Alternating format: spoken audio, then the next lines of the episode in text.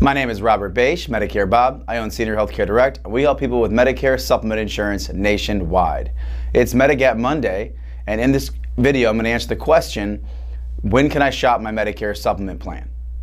We are in January, it's almost February, and 2019, and this is the time of year where a lot of people get Medicare supplement rate increases.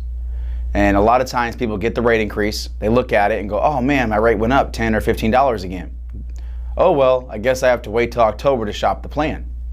Well, that's not true when it comes to Medigap Medicare supplement insurance. You can actually shop your plan all year long. The October 15th through December 7th deadline only refers to your Part D drug coverage or if you have one of those Medicare Advantage plans. So if you have a Medicare supplement plan and you get a rate increase or you just want to shop your plan, you're allowed to all year long.